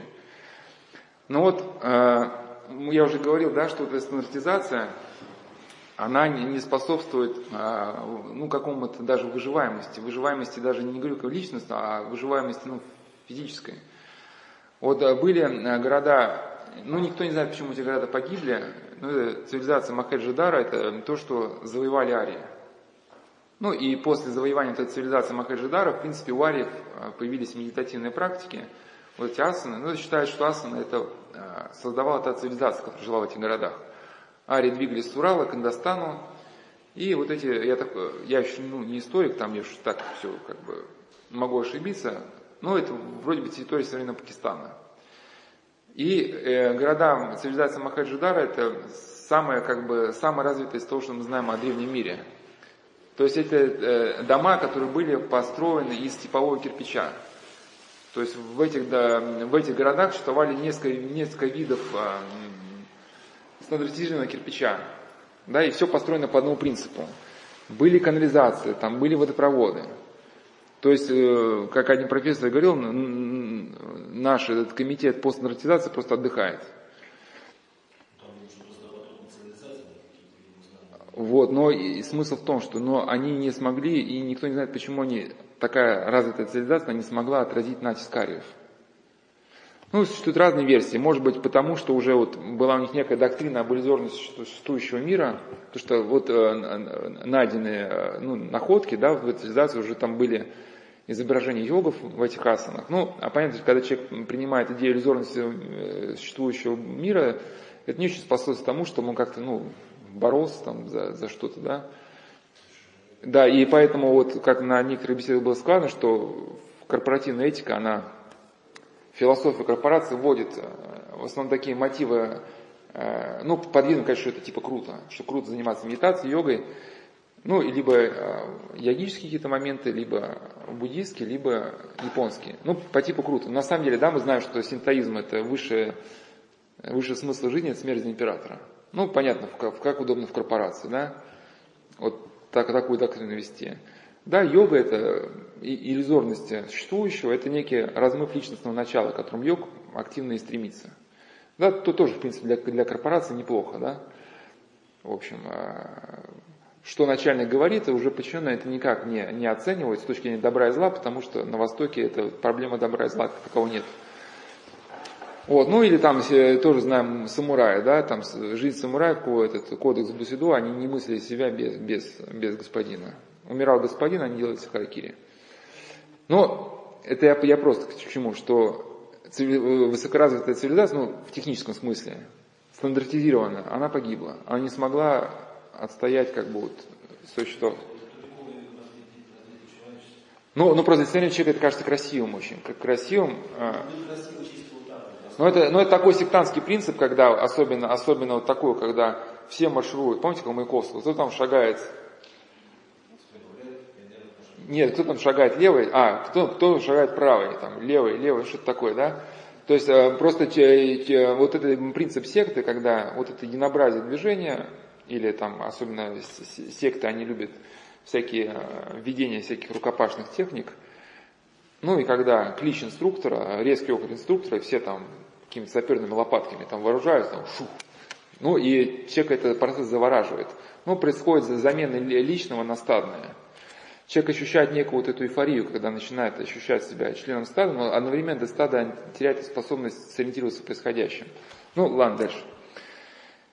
И хотя мы, мы начали, постмодерн начался э, с проблемы дум, ну не то что думания, да, а самостоятельности мысли, в итоге мы пришли к, к абсурду, что ученые создают интеллект, который будет сильнее человеческого, облегчит мышление, пусть думает компьютер, он железный. Додумались для того, чтобы больше не думать и перестать быть людьми.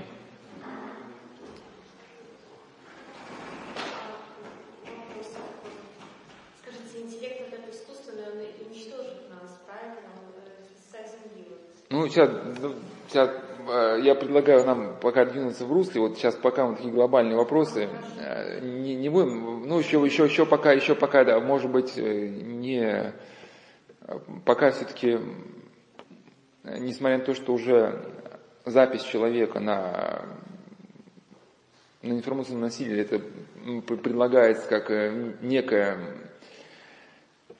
некая технология, которая будет существовать якобы еще на нашей жизни, да, что уже возможность э, записи человека на, на, на информационный носитель, чтобы э, человек в своем информационном измерении существовал уже в сети. Но все-таки пока вот, беседовал с нейрохирургом, с одним из э, очень известных нейрохирургов, пока что наши знания о мозге таковы, что о мозге мы почти ничего не знаем ну, если быть объективным, да, что такое мозг и как он происходит э, управление, это тайна. Поэтому говорить о том, что человек может быть переписан во всех своих подробностях на носитель, это пока что еще, ну, пока вот, пока вот я бы еще как бы коней попридержал бы, может быть, да. Да, вот.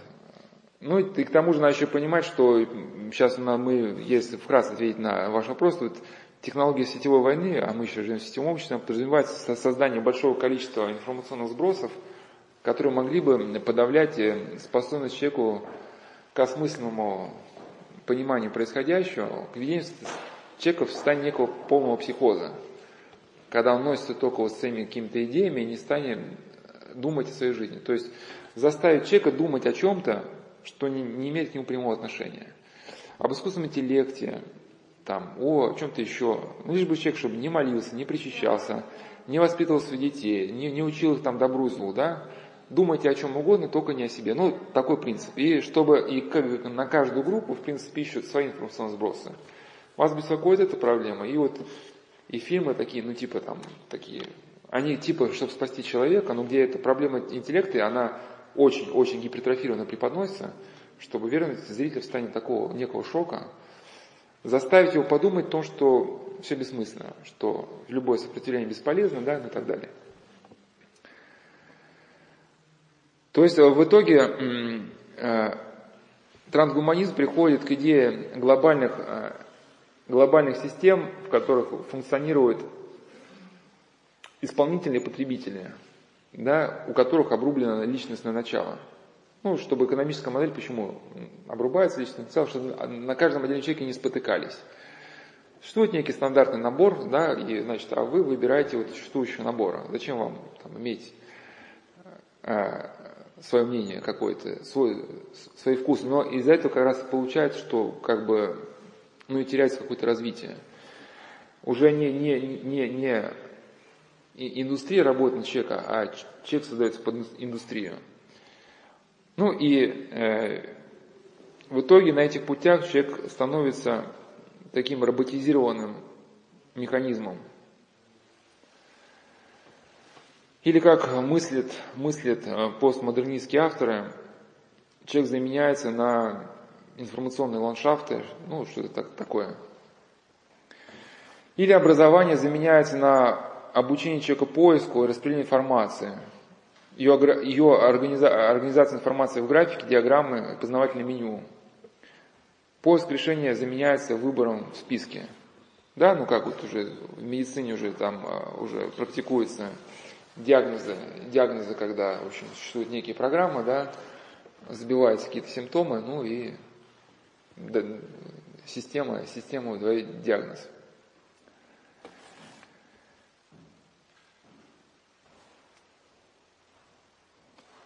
Если э, э, дальше, сейчас уже перейду э, к такому православному, да, тоже тогда моменту. это мы говорим про постмодерн, чтобы, или люди понимают, что чтобы выжить в текущей ситуации, необходимо развивать какие-то эмоциональные связи с окружающими людьми. Но как развивать эмоциональные связи, если ты сам еще не стал личностью? Да, если, как по мысли Ивана Ильина, в тебе не загорелся это неопалимая купина. Ну, помнишь, что неопалимая купина – это тот куст, который горел и не сгорал, с которого Господь говорил Моисею. То есть человек в каком смысле не нашел себя, он не может как-то с уважением относиться к другому.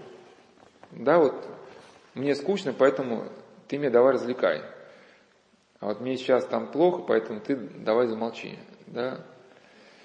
И в итоге человек, который понимает, что как-то нужно вырываться из текущего положения дел как-то через любовь, если он не пришел действительно к раскрытию, вот вечной жизни не раскрылась, то он не может на этом пути ничего найти и тоже приходит к тупику. И вот на прошлой беседе я это письмо вкратце только озвучил, а сейчас хотел бы его привести, какие-то даже мысли.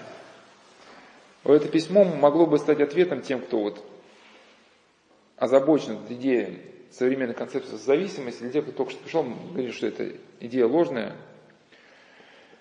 И э, в письмах Игнатия Бринчинова есть э, письмо, озвученное к брату, занимающемуся умной молитвой, наставление духовной жизни. Конечно, это письмо, написанное монаху, оно к мирянам относится не целиком, потому что вот фраза «умри для всех людей», она действительно она относится скорее к человеку, который вот в строжайшем, а, сказать, самонаблюдении а, творит молитву, надо понимать, что эта фраза, она не, не уничтожает другого, потому что просто здесь э, человеку, чтобы соединиться с другим, с другим с большой буквы, да, с Богом, необходимо как-то вот а, ограничить любые источники вот, внешней информации, да, но речь не, э, в данном контексте данного письма фраза «умри для всех лет» не, не означает, что типа замкнись в собственном эгоизме, да, речь в другом. Ну, в общем, как-то вы сможете, я думаю, перенести на, на себя и на, на, на такой мирянский такой взгляд на мир. В общем, там речь идет о том, что один э, делатель молитвы, монах, он стал заботиться о, ну там э, непонятно, что это там, кто это, э, девушка или подросток, ну по, по письму понятно, что забота о другом человеке для вот этого значит, монаха привела к тому, что его даже как бы отношения с Богом стали затухать, то есть он целиком переключился на мысли только вот об этом процессе, да, и, соответственно, стал разрушать и себя, и другого человека. Потому что мы понимаем, когда там мама целиком сосредотачивается на любимом ребенке, а ребенка вот такая забота начинает душить. Да, как митрополит Сурожский говорил, что да прекрати же ты меня наконец любить. Потому что человек, который вот Э, не победил собственный эгоизм, он любит по принципу, значит, причинить любовь, догнать и еще раз причинить любовь. Вот. Его вот эти объятия, они, они душат.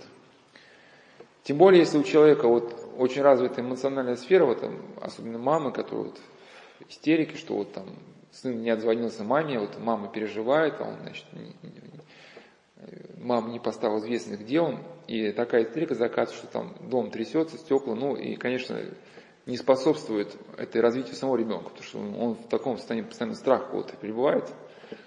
То есть плоды это совсем не те, которые апостол Павел говорит, что любовь это, да, э, любовь там не мыслит зла, не завидует, не превозносится, не ищет своего.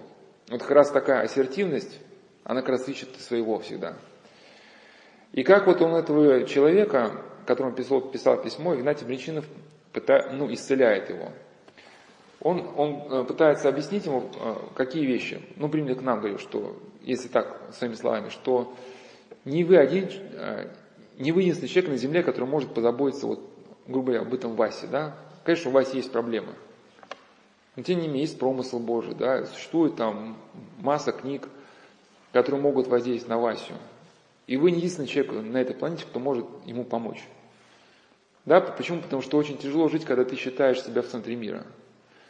Получается, любая проблема с Васей, она приходит при к Вот я не предусмотрел. А на самом деле бывают такие проблемы, которые мы не можем даже предусмотреть.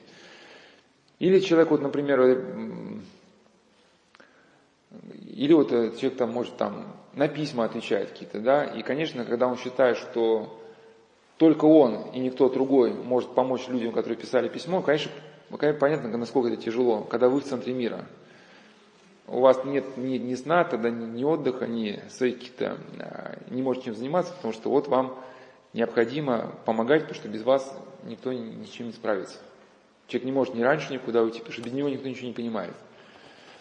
Да, но ведь, а в реальной жизни что бывает? Что человек написал письмо, еще до того, как это письмо пришло, ситуация уже разрешилась. Или как один человек рассказал, когда он хотел писать письмо, пока он думал, что ответить, пришло второе письмо, говорит, вы знаете, там, типа я э, написала, да, вот, а тут уже все разрешилось, тут все, все, стало нормально, пока человек ломал голову, да, или вот люди, они присылают какое-то пожертвование, там, с просьбой помолиться, вот, э, ну, в общем, а потом ситуация так раскрывает, что э, это пожертвование еще не дошло, то есть не дошла даже их просьба о молитве, а что-то уже такого в жизни людей произошло. То есть небо уже откликнулось да, на, на вопль человека. Да? Или вот э, там кто-то кого-то просил помолиться, да, а другой человек просто забыл помолиться. Ну, бывает забыл. А у того, кто просил, у него раз что-то в жизни изменилось. Говорит, да, спасибо, спасибо, что вы там за меня молитесь. Вот, а, а, а как это произошло, мы не знаем. Но вот когда мы забываем о том, что не только, значит, мы э, забываем, что что-то существует помимо нас, конечно, вот эта ситуация, она становится катастрофической. И вот в этом мы видим, что насколько эта стратегия ассертивности, она проигрышна. И поэтому Игнатий Бричинов переключает этого монаха на другое. Он, он говорит, что знает, что Бог управляет миром, у него, а у него нет неправды, но правда его отличается от правды человеческой. Ему благоугодно, чтобы мы входили в Царство Небесное многими скорбями. И против правды Христовой, которая а, является крестом, вооружается правда нашего испорченного естества. Против а, правды Христовой бунтует наша плоть и наша кровь. кровь. Крест призывает к распятию, а плоть и кровь хочет сохранить себя, усиливаться, властвовать, наслаждаться – И он пишет, что твое расположение, Кен, болезненно. А вот это а, движение твоего сердца я обонял, пишет Игнатий Гнечинов. И ну, то есть он понял, что э, твое расположение сердечного болезненно. И понял, что твое сердце болезнует, мучится, мечется и стонет. Как и чем исцелить вот твое болезненное расположение – Веришь ли ты Спасителю, веришь ли его словам? А он сказал, что у вас все и а, волосы главные и защитена суть. Бог, а, а, столько о нас заботящийся, имеет на счету все волосы наши. Смотрит, первомученика Стефана побивает камнями и не препятствует. Взирают и тысячи мучеников, претерпевают отсечение, ломание членов, продолжительное заключение в смрадных и душных темницах, убийственные работы в рудокопнях, сожигание на кострах, замерзание в озере, потопление в водах. То есть он смотрит на все это, да, и каким-то образом это все происходит. Но правда Божия, она отличается от правды человеческой. Действительно, у Нафанела Львова, архиепископа, есть замечательное значит, сочинение, называется его нравственный смысл страдания, что когда человек погрязает в своем мещанском вот этом расчете, чтобы оторвать его от, от вечной гибели, потому что если человек войдет в вечную жизнь с этим, э, с любовью к такой мещанской жизни, да, вот приходит страдание, которое разбивает все его расчеты, разбивает это такое мелкое услаждение вот таким, э, ну, бытом, и прилепляет его каким-то вечным истинам. Игнатий Бринчанин, что вот этот Н, которому есть болезненное пристрастие, под особенным промыслом Божиим, все совершающее над ним перед взорами Бога происходит, да? Неужели ты еще не видел Бога в промысле Его? Благовей на ступи ничтожная пылинка. Останови руку, которая дерзостно простирается к браздам правления судьбами другого человека. Да, вот поэтому многие мамы, на самом деле, они вот совершают ошибку, что они начинают слишком думать за своих детей. Вот, да, а, как кто-нибудь что дает ребенку, да, передайте ребенку, о, знаете, он не будет делать. Ну а что вы решили? Будет или не будет, надо у него может спросить. И, то есть, когда идет какое-то предложение относительно ребенка, мама уже заранее решает. И что получается, что еще ситуация не произошла, мама уже придумала, как ребенок на нее среагирует, на эту ситуацию, что он травмируется, и что с этой травмой он не может исцелиться, еще ничего не произошло, она уже заранее отчаялась, уже заранее впала, впала в истерику. Остановись, вытрези твой ум, упоенный порывами, волнением крови. Больное твое сердце предстало тебе Бога, покинувшим бразды, Ему единому принадлежащие. Тебе представился Бог, Бог как забывший свое а, значит, святейшее обещание. Ну, как, какое здесь не сказано, какое обещание, да, ну, мы знаем в Священном Писании обещания какие там. Нимом тебя оставите, нимом от тебя отступите, да, или как вот в Ветхом Завете сказано, что если и мать забудет порождение своего чрева, но аз не забуду тебе, глаголит Господь. Приступи к врачеванию прокаженной, расслабленной, беснующейся души твоей, опираясь на веру, на живую веру, ежедневно вставай, сперва по несколько раз в день, раза три или четыре. В течение краткой минуты на колени говори Господу, Господи, Эн, который я думал так любить, думал так уважать, называл, обманываясь моим, твое, твое создание, твоя собственность. Он твой, всеблагого Творца и Владыки своего, ты все благ, хочешь устроить для него все благое, ты всесилен, ты все можешь для него устроить, что не, не восхочешь. Ты все премудр, пути твоих духовных судеб твоих исследовать постичь человеку невозможно. Я кто? Пылинка, гор земли. Сегодня существующее, завтра исчезающее. Какую могу принести ему пользу? Могу лишь... Ну, ладно, так далее. Еще, идет, о чем суть идет? Не, не о самоуничижении, а о том, что человек, чтобы он привыкал не называть другого человека своим. Ни, ни себя не замыкал на его, ни, ни себя замыкал на этого человека, да, потому что вот в этом какая-то трагедия. Дети, которые с точки зрения мамы должны вот всю жизнь прожить в этой квартире, ну, потому что кто, кто его будет любить, как не мама, да? Ну и в итоге человек ни с кем не общается, да, ничего не узнает, никак, никак не развивается, да. Или вот как вот этот характерный фильм, это «Похороните меня за плинтусом», когда бабушка, она никуда не отпускала внука, потому что вот а, а, она на внуке сосредоточила всю свою жизнь, ну и хотела, чтобы внук сосредоточил на ней всю свою жизнь. Вот идея некого концлагеря. Но, чтобы было чем заниматься, нужно, чтобы внук болел. Да, и дальше начинается постмодерн. То есть, чтобы, чтобы поддерживать ну, видимость своей активности, что бабушка нужна, потому что внук смертельно болеет, и кто, не бабушка, его спасет. Да, внука постоянно лечит, как бы, от всего. Да, и даже там был такой, значит, кадр довольно интересный, когда бабушка, она, значит, э, кричит на своего супруга, что вот, типа, внук там болеет, тебе там все равно, ну, везут его к гомеопату, и, а внук не ходит в школу.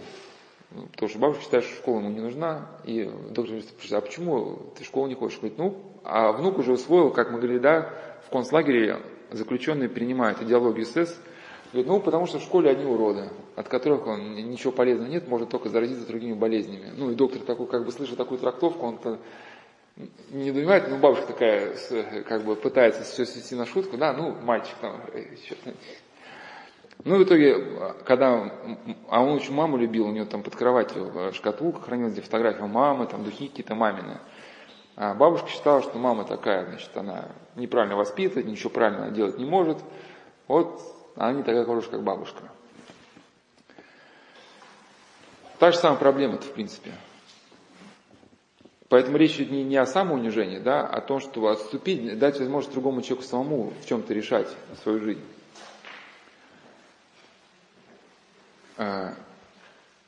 когда придут тебе помыслы ревности и нежности, Кен, а ему к тебе, говори сам себе, Господи, он твой, а я что?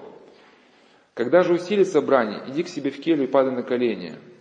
Подвязаясь так, ощутите, ощутите оба по милости Божией исцеление от пристрастия друг к другу, через которое ваши сердца лишены свободы, они в плену и от того в муке. Время ваше здоровье теряется в пустых смущениях и бесплодных мучениях. Когда Бог дарует исцеление от пристрастия, вы ощутите свободу и легкость.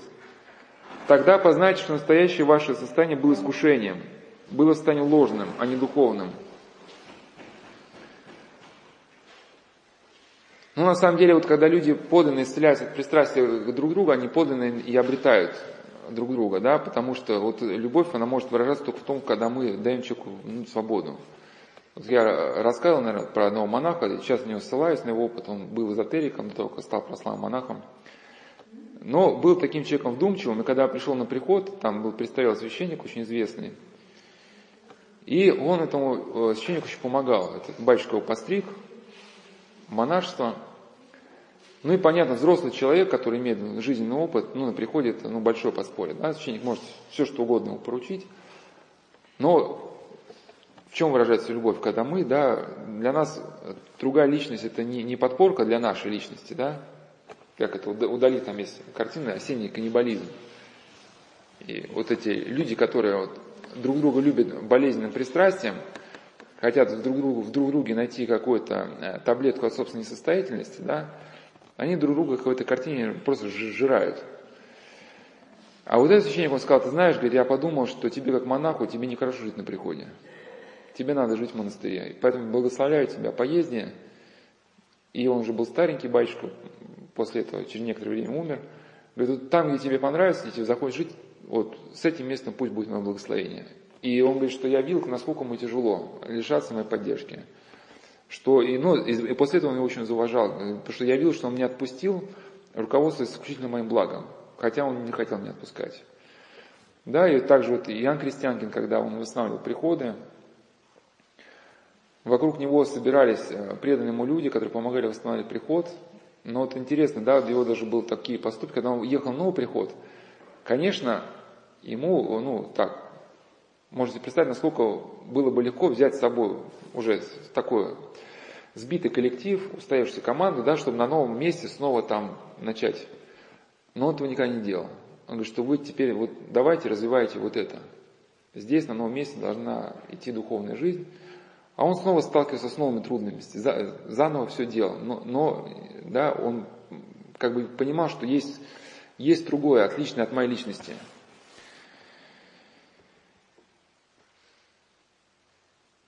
Пишешь, бросить Н – это бросить в, э, в лицо э, его самого Христа, обнаженного, извязанного, привязанного к столбу темничному. Ну, идея стоит в том, что человек, он никак не мог, вот, видимо, такому человеку говорит, ты знаешь, что твое пристрастие болезненно. Вот перестань звонить этому человеку, вот, не мучь его. Ну как же, как же его брошу, он без меня пропадет. Ну и как это применить и к нашей теме, и к, к теме лагеря, да? Потому что люди, которые не увидели вот это промысла божественного, они не могут никак эту ситуацию осознать. Особенно, когда видят страдания других людей, они, во-первых, сами сгораются от созерцания ну, чужих страданий не могут никак не осмыслить, в итоге приходят к полной апатии. Им кажется, что раз эти вещи происходят, значит, значит Бога нету. Да, но не понимая, что вот это может премудрый его промысел, который через эти страдания отрывает людей от их страстей. Я на прошлых беседах на Рождество приводил мысли наших священномучеников, которые говорили, что вот этот вихрь, вихрь страданий, с точки зрения, в частности, Германа Ряшенца, привел к тому, что, как он надеялся, то, что через это мы вновь обретем веру но, но не так, как наши отцы, вот так, ну уже по, по некой привычке, да, а как-то вот творчески. Все-таки, да, хотел еще несколько примеров привести. Например, что человек пытается вырваться из тупика через выбор яркого, любимой деятельности, через какие-то моменты, которые он считает, что ну, это проявление личности, на самом деле это все ведет, ну, многие моменты деградации. И что такое личное с православной точки зрения? И на каких путях развития личного она ведет не, не деградацию, а к развитию. Да, ну и как может быть пример этого, вот, вот может быть детские дома, где одни люди, ну или, или может детские дома, это некий просто пример, что когда человек попадает в условиях такого какого-то, э, ну в условия системы, которая функционирует по какому-то регламенту, не оставляем возможность выбора, те люди, в которых личное начало не, не раскрылось, они обнуляются, да, начинают деградировать, а другие, в которых личное начало раскрылось, они наоборот даже и в этих условиях как-то продолжают развиваться. Развиваться и находить себя, и даже несмотря на какие-то свои, может быть, и телесные какие-то вот эм, травмы и болезни, которые вроде бы мешают, мешают ему со светской точки зрения реализовываться, да, а они все равно как-то развиваются, не падают духом, дальше живут. Вот такой у нас будет план действий.